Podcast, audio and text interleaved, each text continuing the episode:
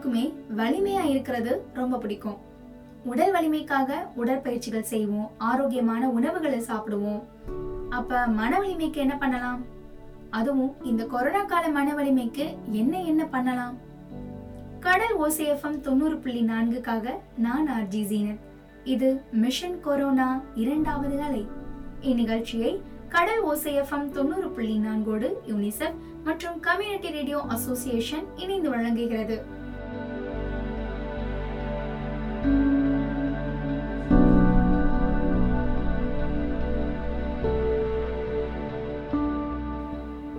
கொரோனானால ஏற்படக்கூடிய ஏற்பட்ட வழிகளுக்கான மன வலிமை பற்றி தெரிஞ்சுக்கணும்ல? அத இந்த பகுதியில தெரிஞ்சுக்க போறோம். குழந்தைங்கள்ல ஆரம்பிச்சு வயசானவங்க வரைக்கும் மன வலிமை எவ்வளவு தேவை தெரியுமா? ஆமா சின்ன பிள்ளைங்களுக்குமா மன வலிமை தேவைப்படும்? ஆமா தேவைப்படும்ல.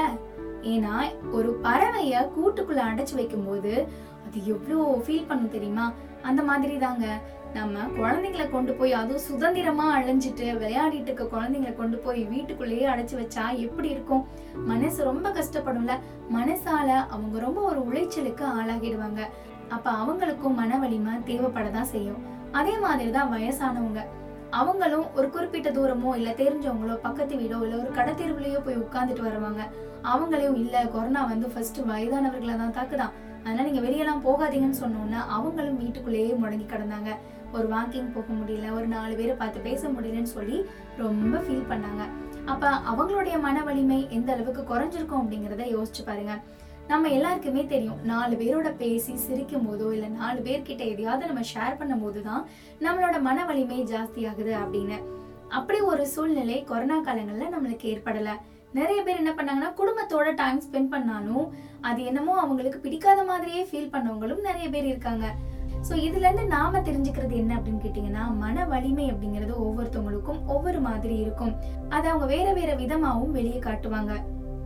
நம்மளோட மனசை வலிமையா வச்சுக்கிட்டு இந்த கொரோனா காலங்கள்ல நாம எதிர்கொண்டதெல்லாம் கண்டிப்பா மறக்க முடியாதுங்க. மக்கள் தங்களோட மன வலிமையை எப்படி வச்சுக்கிறாங்க? இந்த கொரோனா காலம் அவங்களோட வாழ்க்கையில எவ்வளவு மாற்றங்களை ஏற்படுத்தியிருக்குன்னு எல்லாமே தெரிஞ்சுக்கலாம். முதல் அலை சமயத்துல எல்லாருமே ஏனோ தானோன்னு இருந்தோம். யார் எப்படி போனா நம்மளுக்கு என்ன அப்படிங்கிற எண்ணமும் நம்மளோட மனசுல இருந்துச்சு. சைனால தானே கொரோனா வருது நம்ம ஊர் சைடு வராது அப்படின்னு சொல்லி பல பேர் பல விஷயங்களை பகிர்ந்துக்கிட்டாங்க. ஆமா இப்ப கூட ஒரு யங்ஸ்டர் ஷேர் பண்ணாரு. நம்ம ஊர்ல எல்லாருக்கும் ஒரு கருத்து இருக்குங்க. கொரோனா பத்தின விழிப்புணர்வு உங்கள்ட்ட கம்மியாவும் இருக்கு. ஏன்னு கேட்டதுக்கு நம்ம ஊர்ல மீன் சாப்பிட்றோம்ப்பா. ஃப்ரெஷ்ஷாக பிடிச்சிட்டு வந்து சாப்பிட்றோம். நம்மளுக்கு நோய் எதிர்ப்பு சக்தி ஜாஸ்தியாக இருக்கும்போது நாம் எதுக்கு அதை கண்டு பயப்படணும் அப்படின்னு சொல்கிறாங்க அதே நபர்கிட்ட தடுப்பூசி பற்றின தகவல்களை கேட்கும் போதும் அதே தான் ஷேர் பண்ணுறாங்க ஆமாம் இங்கே நிறைய பேர் மீன் சாப்பிட்றாங்கல்ல. இயற்கையாகவே நோய் எதிர்ப்பு சக்தி அதிகமாக இருக்கும். அப்புறம் எதுக்கு தடுப்பூசியெல்லாம் போட்டுக்கிட்டுன்னு ஷேர் பண்ணியிருந்தாங்க. நிறைய பேர் தடுப்பூசி போட ஆர்வமாக இருக்காங்க. முக்கியமாக இளைஞர்கள் மத்தியில் ஆர்வம் நிறையவே இருக்குங்க. ஆனா வீட்டுல இருக்கிற பெரியவங்க ஐயோ சாமி வேணாப்பா போடாதப்பா அப்படின்னு சொல்லி பயம் காட்டிடுறாங்க. அதுக்கு காரணம் அவங்க சந்திச்ச வதந்திகள் தான். இந்த வதந்திகள்னால தடுப்பூசி அவங்களும் போடுறதில்ல வீட்டுல இருக்கிறவங்க ஆர்வமா போட போனாலும் போட்டுக்க வேணாம் அப்படின்னு சொல்லி பயத்தை இன்னுமே அதிகரிச்சு விட்டுறாங்க.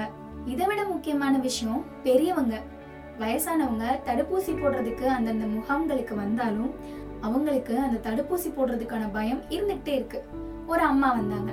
அவங்க வந்து கேக்குறாங்க எனக்கு கை கால்லாம் உளைச்சலா இருக்கு குறுக்கு உளைச்சலா இருக்கு. டாக்டர் கிட்ட போய் கேக்குறாங்க இதுக்கு நான் தடுப்பூசி போட்டுக்கலாமா? அப்படின்னு. ஒண்ணுமே பிரச்சனை இல்லம்மா நீங்க போய் தடுப்பூசி போட்டுக்கலாம். அப்படின்னு அந்த டாக்டர் அவங்களுக்கு அறிவுரை சொல்லிட்டாங்க. இருந்தாலும் அந்த பாட்டிக்கு முடியல. இன்னும் ஒரு குழுல ஒரு நாலு பேர் நின்றுட்டு இருக்காங்க. அவங்க கிட்ட போய் எனக்கு இந்த மாதிரி கால் வலி குறுக்கு உழையுது என்ன பண்றதுனே தெரியல. டாக்டர் கிட்ட கேட்டா ஒண்ணு இல்ல ஊசி போட்டுக்க சொல்றாங்க. என்ன செய்யறதுனே தெரியல நீங்க என்ன நினைக்கிறீங்க? அப்படின்னு பக்கத்துல இன்னொருத்தவங்கள்ட்ட கேக்குறாங்க. அதுக்கு அந்த நாலு பேர் நாலு விதமான கருத்துக்களை சொல்றாங்க. டாக்டர் சொன்னா சரியா தான் இருக்கும் அப்படின்னு ஒருத்தவங்க சொன்னாங்க. இன்னொருத்தவங்க சொல்றாங்க எனக்கு தெரியல நீங்க வேணா இன்னொரு தடவை கேட்டு பாருங்க. அந்த அந்த நர்ஸு கிட்ட கேளுங்க அப்படின்னு அவங்க சொல்றாங்க. எப்படி டாக்டர் கிட்ட கேட்டோம் அவங்களுக்கு அந்த குழப்ப மனநிலை போகவே இல்லை. அப்ப இன்னொருத்தவங்க சொல்றாங்க நாலாம் தடுப்பூசி போட்டுக்கிட்டே எனக்கு ஒண்ணுமே செய்யல நீங்க போடுங்க எங்க வீட்டுல போட்டிருக்காங்க அப்படின்னு இன்னொருத்தவங்க அவங்களோட கருத்துக்களை பகிர்ந்துக்கிட்டாங்க. அப்ப இன்னொரு நபர் என்ன சொல்றாங்கன்னா ஏமா தடுப்பூசி தானே போட வந்தீங்க? அப்படியே பயந்துட்டு இருக்கீங்க அதெல்லாம் இருக்கதான் செய்யும். அதுக்கெல்லாம் என்ன பண்ண முடியும்னு சொல்லி அவங்களோட கருத்தையும் தெரிவிச்சிட்டாங்க. இந்த அம்மா சரி நாலு பேர் நாலு விதமா பேசுறாங்கன்னு சொல்லிட்டு அங்க தடுப்பூசிக்காக எழுதிட்டு இருப்பாங்கல்ல அவங்க கிட்ட போய் அம்மா நான் டாக்டர் கிட்ட கேட்டேன். இந்த மாதிரி எனக்கு குறுக்கு வளையுது கால்லாம் வலிக்குதுன்னு. அவங்க வந்து அதெல்லாம் ஒன்றும் பிரச்சனை இல்லை போட சொன்னாங்க. என்னம்மா பண்றது? அப்படின்னு கேட்டதுக்கு டாக்டரே சொல்லிட்டாங்கல்லம்மா நீங்க போடுங்க. அப்படின்னு சொன்னாங்க. அப்படியும் அவங்க கேட்ட மாதிரி தெரியல அவங்க மனசுக்கு ஆறுதலும் இல்லை. அந்த முகாம்ல நானும் நிக்கிறேன். அப்ப வேகமா அவங்க அங்கிட்ட இருந்து என்கிட்ட வந்து என்னன்னே தெரியலம்மா குறுக்கெல்லாம் உழைஞ்சிட்டு இருக்கு தடுப்பூசி போடவா என்னன்னு தெரியல அப்படின்னு சொல்லி என்கிட்டயும் கேக்குறாங்க. அவங்க மு- அவங்க அந்த மூணு பேர்கிட்ட பேசினதை நான் கவனிச்சுட்டே இருந்ததுனால நானும் சொன்னேன் நீங்க ஃபர்ஸ்டே டாக்டர்கிட்ட அந்த சந்தேகத்தை கேட்டுட்டீங்க. கண்டிப்பா டாக்டர் கரெக்டா தான் சொல்லுவாங்க. நீங்க போய் ஊசி போடுங்கம்மா அப்படின்னு நான் சொன்னதுக்கு அவங்க சொன்ன பதில் எனக்கு பெரிய ஆச்சரியத்தை உண்டு பண்ணுச்சு. என்ன சொன்னாங்க தெரியுமா? நீங்க எல்லாரும் நல்லா தான் சொல்றீங்க. ஆனா எனக்கு இன்னைக்கு ரொம்ப உழையுது. முடியாது. நான் வேணா அந்த ரெண்டு நாள் கழிச்சு அந்த ஏரியால போடுறாங்க. நான் அங்க போய் ஊசி போட்டுக்கிறேன்னு சொல்லிட்டு போயிட்டாங்க. திரும்ப வந்தாங்க. ஆஹா தடுப்பூசி போட தான் வராங்களா அப்படின்னு பார்த்தா இல்ல. அவங்க மறந்து வச்சுட்டு போன செருப்பை போட வந்தாங்க. அதை போட்டுட்டு அவங்க திரும்பவும் போயிட்டாங்க திரும்பி பார்க்காம. இதுல இருந்து என்ன தெரியுது அப்படின்னா அவங்க என்ன யோசிச்சிருக்காங்க?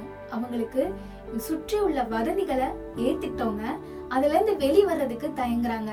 இப்படிதாங்க நீங்க ஒவ்வொருத்தவங்களுக்கும் ஏதோ ஒரு விதத்துல ஏற்படுத்துற வதந்தி மத்தவங்களோட மனசுல ஆழமா பதியுது. நம்ம ஒண்ணு யோசிக்கணும். பாசிட்டிவான விஷயங்கள் ஒருத்தவங்க கிட்ட போகுதோ இல்லையோ எதிர்மறையான ஒரு கருத்துக்களை நம்ம சொல்லும் போது அது மக்களோட மனசுல பெரிய மாற்றத்தை வந்து ஏற்படுத்தி விட்டுருது. அதை மட்டும் மறந்துடாதீங்க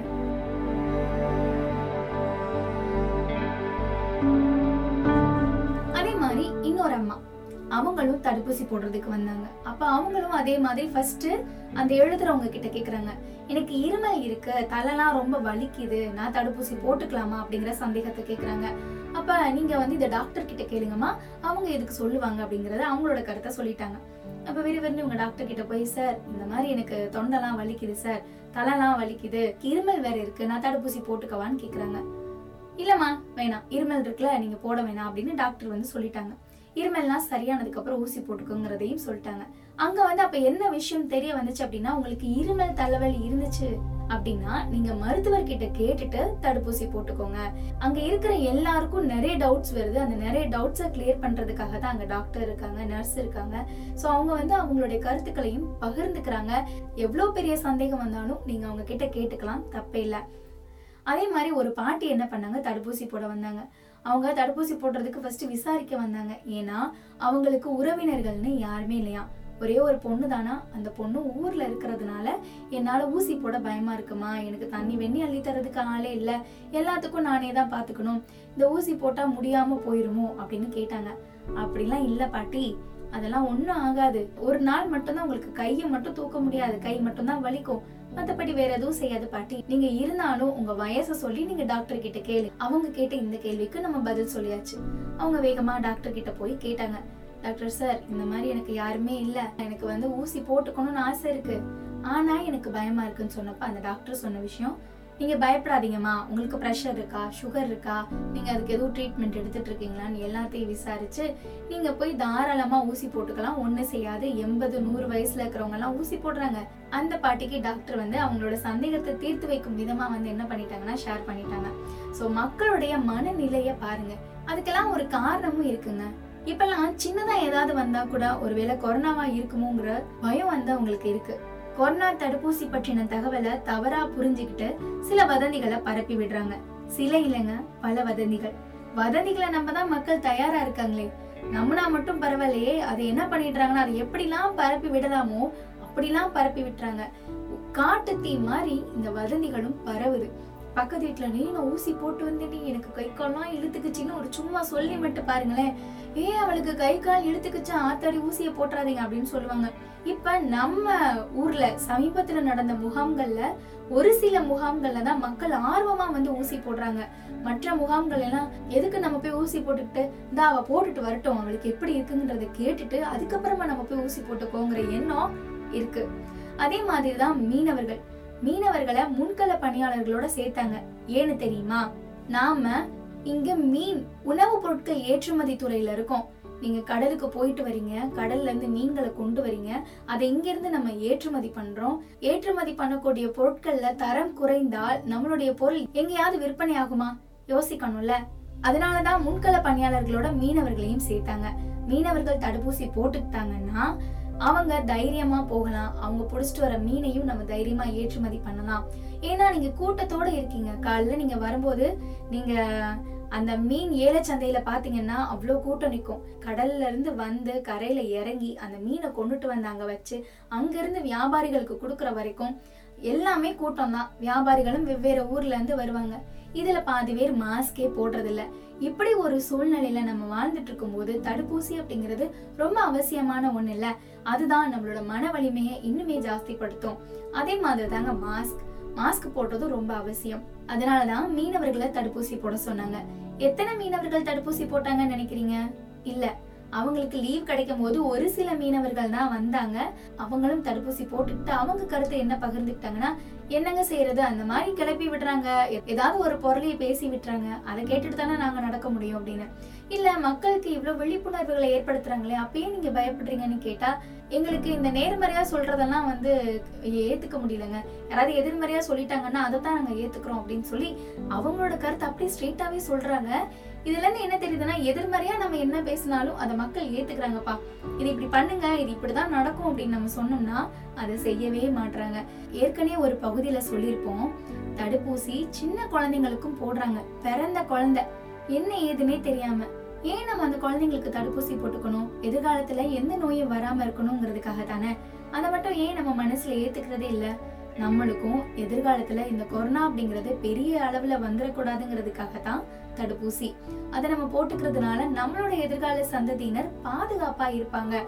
அதை மனசுல வச்சுக்கிட்டு தடுப்பூசி போடுங்க.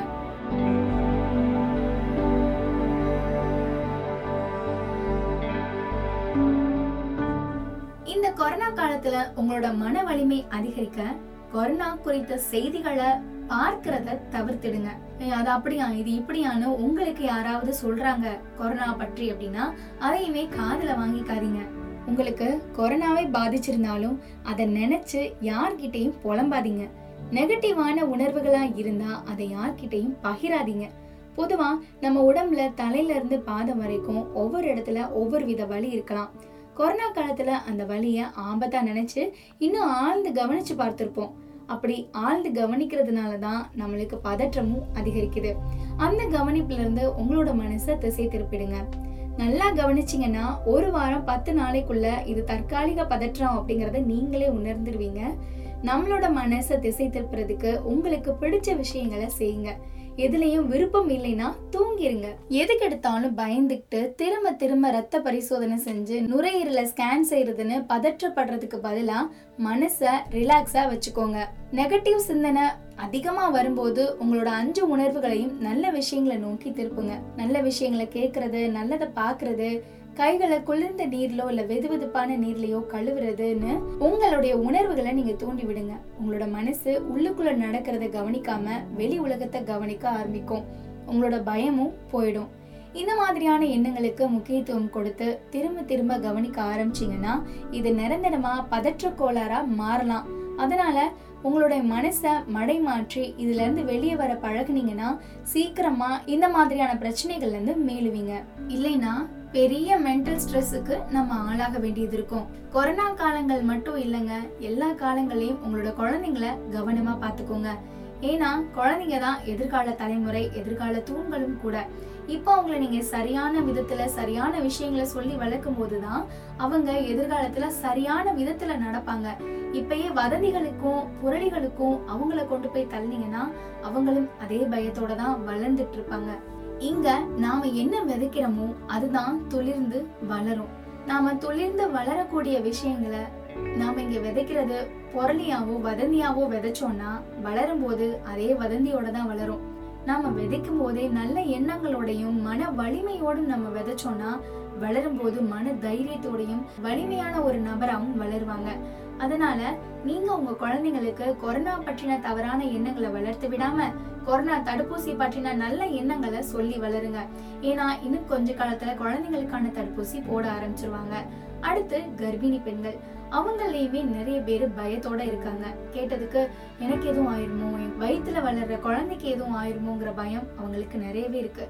அத ஒரு கர்ப்பிணி பெண்கிட்ட கேட்கும்போது அவங்க என்ன சொன்னாங்கன்னா இல்லைங்க எனக்கு பயம் இல்லை. எங்கள் வீட்டில் இருக்கிறவங்க தான் பயந்தாங்க. என் மாமனார் மாமியார் எனக்கு ஒத்துழைப்பு தரல. தடுப்பூசி போட. ஆனால் நான் என்னுடைய குழந்தைக்கு ஒரு கொரோனா இல்லாத உலகத்தை காட்டணும்னு நினைக்கிறேன். அதனால தான் நான் தடுப்பூசி போட வந்தேன் அப்படின்னு அருமையா சொன்னாங்க. அவங்க சொன்னதுல அந்த வார்த்தை ரொம்ப பிடிச்சிருந்துச்சு. கொரோனா இல்லாத உலகம் வேணும் அப்படின்னா தடுப்பூசி போடுறதுல தப்பே இல்லை. இல்லையே தடுப்பூசி போட்டாலும் கொரோனா வருதுன்னு நினைச்சீங்கன்னா அது நீங்க ப்ராப்பரான விஷயங்களை சரியா கடைபிடிக்கல அப்படிங்கிறது தான் அதான் கை கழுவுறதா இருக்கட்டும் மாஸ்க் போடுறதா இருக்கட்டும் சமூக இடைவெளியை கடைபிடிக்கிறதா இருக்கட்டும் இதெல்லாம் நீங்க கரெக்டா செய்யும் போது எதுக்கு கொரோனா உங்ககிட்ட வருது? ஏனோ தானோன்னு இருந்தீங்கன்னா எல்லாமே தான் வரும். தன் சுத்தம் அப்படிங்கிறது ரொம்ப முக்கியம். வீட்டை சுத்தமா வச்சுக்கோங்க. வெளி உலகத்தை சுத்தமா நம்ம பாத்துக்கலாம் எதிர்கால உலகம் நம்மளோட கையில தான் இருக்கு. எதிர்கால தலைமுறைக்கு நாம எல்லாரும் ஒரு எடுத்துக்காட்டா இருப்போம். ஒன்றிணைவோம் கொரோனாவை வென்றிடுவோம். கடல் ஓசை எஃப்எம் தொண்ணூறு புள்ளி நான்கில் மிஷன் கொரோனா இரண்டாவது நிகழ்ச்சிக்காக நான் ஆர்ஜி ஜீனத். இந்நிகழ்ச்சியை கடலோசி எஃப்எம் தொண்ணூறு புள்ளி நான்கோடு யூனிசெஃப் மற்றும் கம்யூனிட்டி ரேடியோ அசோசியேஷன் இணைந்து வழங்குகிறது. இந்நிகழ்ச்சியை பற்றின கருத்துக்களை நீங்க பகிர்ந்துக்கணும்னு நினைச்சீங்கன்னா நம்மளோட கடல் ஓசேஃபம் தொண்ணூறு புள்ளி நான்கின் வாட்ஸ்அப் எண்ணான ஏழு பூஜ்ஜியம் ஒன்பது நான்கு நான்கு மூன்று ஒன்பது ஒன்பது ஒன்பது ஒன்பது. இந்த எண்ணிற்கு உங்களோட கருத்துக்களை எழுதி அனுப்புங்க. மீண்டும் இதே மாதிரி இன்னொரு பகுதியில் சந்திக்கலாம். நன்றி.